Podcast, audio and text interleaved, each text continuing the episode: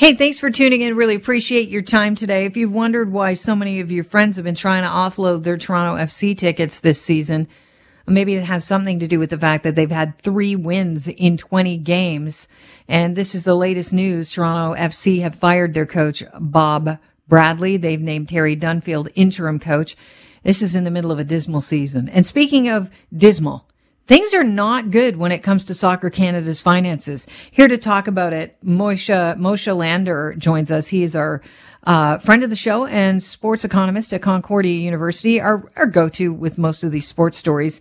I was reading, uh, Moshe, that Rick Westhead, who was responsible, by the way, for breaking the Hockey Canada story, a very good sports broadcaster in Canada, um, said that uh, interim general uh, secretary Jason DeVos said that Canada Soccer's finances are so bad that they actually have, you know, they need to look at every option, and that might include not just uh, having their their senior national teams playing this fall but also uh, contemplating the possibility of bankruptcy protection. Can you uh, maybe illustrate why Soccer Canada is in such dire straits? Well, I, I think it's because there's a lack of oversight. You know, when you're when you're a private run corporation, you have shareholders, right? And and they keep you accountable that if you're not making a profit, uh, then they replace you. Uh, when you have a sports franchise, like you said, uh, you, you don't win, you fire the coach. Uh, Soccer Canada is one of those public organizations that lacks oversight. And so it's very easy for money to be misspent, unaccounted for, or, or maybe spent on things that uh, they would rather the public not know about. And so when they once in a while get their books reviewed, uh, you know, could be too late. And so I, I think that's a situation where they might find themselves now. But they're getting money from the feds. The federal government provided uh, the federation with $5 million in 2022, and apparently Soccer Canada or Canada Soccer burned through more than uh, four million last year. Yeah, and again, it's a lack of oversight, right? So you know, when when we hear about government contracts that run over cost, or when we hear about all of these scandals where there's kickbacks and other sorts of improprieties going on, I'm not necessarily saying that's what's going on at Soccer Canada, but you mm-hmm. could easily imagine that when nobody's paying attention how that 5 million is being spent and when there's no accountability for making sure that it's spent the way that it's supposed to be spent uh, you know that's where things go wrong. And, and, you and i've had this conversation in fact when we were talking about the pay disparity between the men's and the women's team. Yeah. Uh, you know in theory that money should be going to the stars themselves which is the athletes and, and it wasn't making its way down there. So obviously money was being siphoned off as various places along the way and, and various side deals were being cut that 5 million just got burned up yeah, from they're still in uh, negotiations to sign new collective bargaining agreements with both the senior national teams, the men's and the women's teams right now. Um, the players are not going to be happy to hear this. What does that mean for our talent um, in Canada that that you know wants to play at this level of soccer? Ah, and I think you hit on the key timing there, right? that why does this story come out now as opposed to at any other time? It's because when you can go to labor and say, we don't have any money to pay you. I know that you want to be paid fairly and equitably, but we just don't have it. And what timing too uh, barely a month away from the women's world cup where canada is expected to do well. So it almost seems like this is the perfect news dump where you want to make it look like we're not going to have the money. The players are not being paid appropriately. If the women don't perform to the standard to which they're expected then it's all understandable why this is going on. And so it kind of absolves everybody of, of any responsibility here too. So I, I think that this is not a coincidence that this story is here right now. Wow, that's interesting. Um, let let's talk a little bit about what they're saying. I mean, they are saying, you guys, look, uh, it, it, we're Canada soccer's finances are so bad that the men and women may not be able to play in international windows this fall. So basically, it's like you want to play soccer, okay. Um, here's our problem: we don't have a lot of money. Yeah, and and you know it, it's it's interesting because we're watching the sport washing that's going on around the world. I mean, we've seen this happen for years where uh, some less than respectable countries will come and dangle the idea of citizenship in front of star athletes saying, mm-hmm. Hey, w- we'll make you a citizen of our country. Come play for us.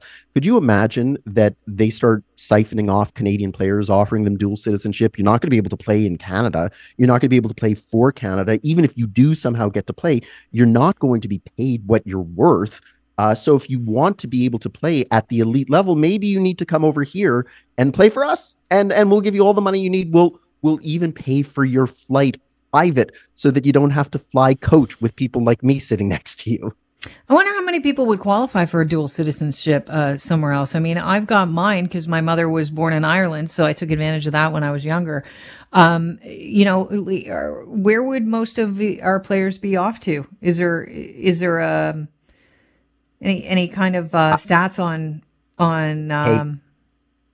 Kelly, you think that the the Saudi Arabian government has any particular standards as to who they can and can't offer uh, citizenship to if this could allow them to quickly hmm. rise in the in the Good rankings uh, you know so we're, we're seeing them getting actively involved in soccer uh, paying hundreds of millions of dollars a year to Ronaldo to come play for them uh, Lionel Messi was offered almost a billion dollars to come play uh, in the Middle East before he decided on Miami.